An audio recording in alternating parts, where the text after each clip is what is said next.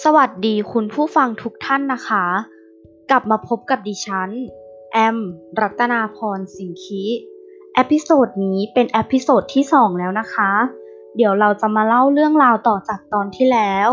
เรื่องราวเกี่ยวกับเหตุการณ์สมัยกรุงธนบุรี เรื่องราวจะเป็นยังไงต่อไป เดี๋ยวไปฟังกันเลยนะคะ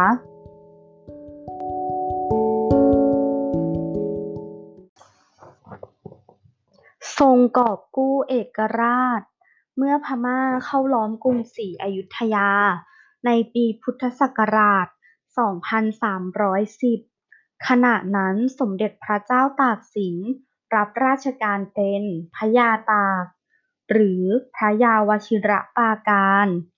ในระหว่างสงครามครั้งนั้น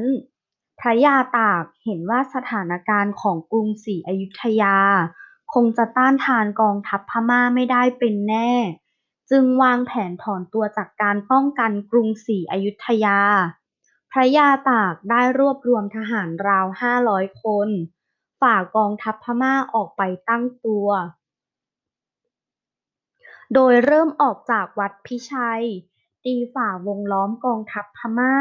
หนีไปทางด้านตะวันออก โดยมีพม่าไล่ติดตาม จึงมีการสู้รบกัน จนพม่าพ่ายกลับไป ก่อนเดินทางมาถึงบ้านข้าวเม่า ต่อมากองกำลังพระยาตาก เดินทางมุ่งหน้าไปทางบ้านโพสังหาร ปัจจุบันอยู่ในเขตอำเภออุทัย จังหวัดพระนครศรีอยุธยา พม่าส่งกำลังไล่ติดตามมาอีก จึงสู้รบกันจนพม่าพ่ายกลับไป จากนั้น ทัพพญาตากมาถึงบ้านพานนก คราวนี้พม่าส่งกำลังมาถึงสองพันนาย ฝ่ายพญาตากจึงทรงม้ากับทหารอีกสี่ม้า ออกรับศึก จนสามารถตีพม่าแตกพ่ายกลับไปอีกครั้ง เหล่าทหารม้าจึงถือเอาวันที่สี่มกราคม เป็นวันทหารม้าจากนั้นกองทัพพระยาตาก ได้เดินทางเข้าเมืองนครนายก ขุนชำนาญไพศาลเข้ามาขอสวามิภักดิ์ต่อพญาตาก ทั้งยังถวายช้างห้าเชือก ช้างพังหนึ่งเชือก ต่อมาพระยาตากนำไพร่พลข้ามแม่น้ำที่ด่านกกแจ๊ะ ปัจจุบันอยู่ในเขตอำเภอประจันตคาม จังหวัดปราจีนบุรี ก่อนเดินทัพต่อไป ยังทุ่งศรีมหาโพธิ์ระหว่างนี้เกิดปะทะกับพม่า ซึ่งตั้งอยู่ที่ปากแม่น้ำโจโล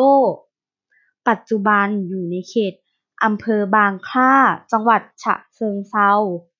การสู้รบจบลงด้วยชัยชนะของพระยาตากอีกครั้ง จากการติดตามของพม่า มาทางปากน้ำโจโลนี้ทำให้พระยาตาก ต้องเปลี่ยนเส้นทางการเดินทัพ ตามชายป่าดง มาเป็นชายทะเล เข้าเขตเมืองชลบุรี ที่บ้านนาเกลือ มีนายกรมได้รวบรวมผู้คนสกัด และออกต่อสู้กับกองกำลังพญาตาก สุดท้ายนายกรมยอมอ่อนน้อมแล้วอาสานำไปพัทยา นาจอมเทียน ทุ่งไก่เตี้ย สัตหีบ จนมาถึงเมืองระยอง ทัพของพระยาตากสู้รบจนได้รับชัยชนะ ระหว่างเส้นทางที่ผ่านไปนั้น เกิดปะทะกับกองกำลังพม่าหลายครั้ง แต่กองทัพของพระยาตากก็มีชัยชนะทุกครั้ง และสามารถรวบรวมไพ่พล ตลอดจนอาวุธยุทโธปกรณ์ได้มากขึ้น หลังจากพญาตากยึดเมืองระยองได้ ขณะพักอยู่บริเวณวัดลุ่มมหาชัยชุมพล เป็นช่วงเวลาเดียวกับที่กรุงศรีอยุธยาแตก ข่าวนี้แพร่กระจายอย่างรวดเร็ว จนมาถึงพระยาตากทำให้พระยาตากประกาศพระองค์ขึ้นเป็น เจ้า ภายหลังจากเดินทัพออกจากวัดพิชัยได้ 23 วัน หลังจากนั้นจึงส่งหนังสือไปยังพระยาจันทบุรี เพื่อขอเสบียง แต่ไม่ได้รับความช่วยเหลือ พระยาตากจึงมุ่งหน้าไปตีเมืองจันทบุรี เพราะเห็นว่ากองทัพเมืองจันทบุรีมีความเข้มแข็งมาก จึงทำการปลุกขวัญสร้างกำลังใจให้แก่ทหาร โดยสั่งว่า หลังจากกินข้าวเย็นแล้วให้ทุบหม้อข้าวทิ้งให้หมด เราจะไปกินข้าวเช้าในเมืองจันทบุรี การปลุกขวัญเช่นนี้ ทำให้กองทัพพญาตากมีใจฮึกเหิม บุกเข้าตีแล้วทำการยึดเมืองจันทบุรีได้สำเร็จ หลังจากนั้นพญาตากจึงยกกองทัพไปยังเมืองตราด ในครั้งนี้ปรากฏว่ามีผู้คนสมัครใจเข้ามาร่วมกับพระองค์เป็นจำนวนมาก ขณะนั้นมีเรือสำเภาจีนจอดอยู่ที่ปากน้ำเมืองตราดหลายลำ พระยาตากจึงมีรับสั่งให้นายเรือเหล่านั้นมาเฝ้า แต่นายเรือเหล่านั้น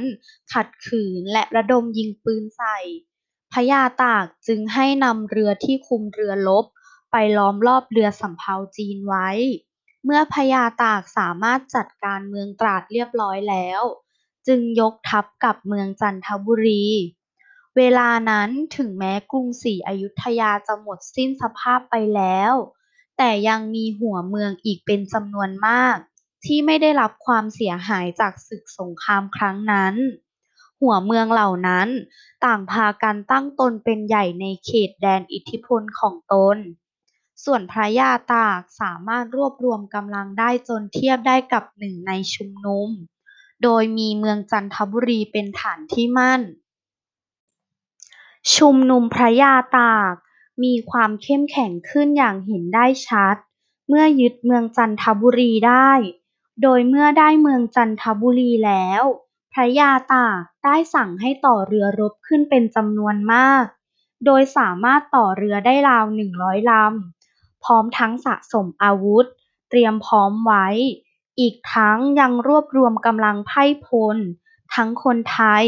และคนจีนได้จำนวนราวห้าพันคน ในเวลานั้นฝ่ายพม่ายังคงกำลังควบคุมอยู่ในกรุงศรีอยุธยาและเมืองใกล้เคียง โดยมีกำลังพลประมาณสามพันคน มีสุกี้นายกอง ตั้งค่ายอยู่ที่บ้านโพสามต้น พร้อมกันนั้นพม่าได้ตั้งนายทองอิน ให้เป็นผู้ดูแลรักษาเมืองธนบุรีไว้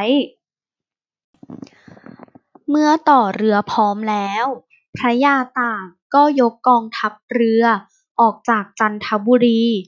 ล่องเรือมาตามฝั่งทะเลอ่าวไทย แล้วหันหน้าเข้าสู่ปากน้ำแม่น้ำเจ้าพระยา กองทัพพระยาตากได้ยกเข้าตีเมืองธนบุรีได้สำเร็จ จับนายทองอิน เจ้าเมืองธนบุรีมาประหารชีวิต แล้วมุ่งหน้าขึ้นไปยังกรุงศรีอยุธยา พญาตากได้ยกทัพเข้าตีค่ายโพสามต้น ที่มีนายทัพสุกี้ ตั้งทัพอยู่จนแตกพ่ายไป แล้วเข้ายึดไว้ได้ในวันที่ 6 พฤศจิกายน พุทธศักราช 2310 พญาตากสามารถกู้เอกราชกลับคืนมาได้สำเร็จ โดยใช้เวลาเพียงเจ็ดเดือน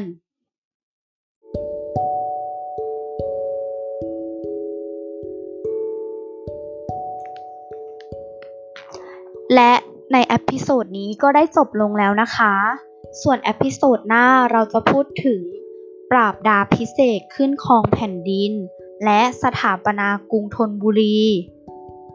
และ episode นี้ก็ขอลากันไปก่อน พบกันใหม่ใน episode หน้านะคะ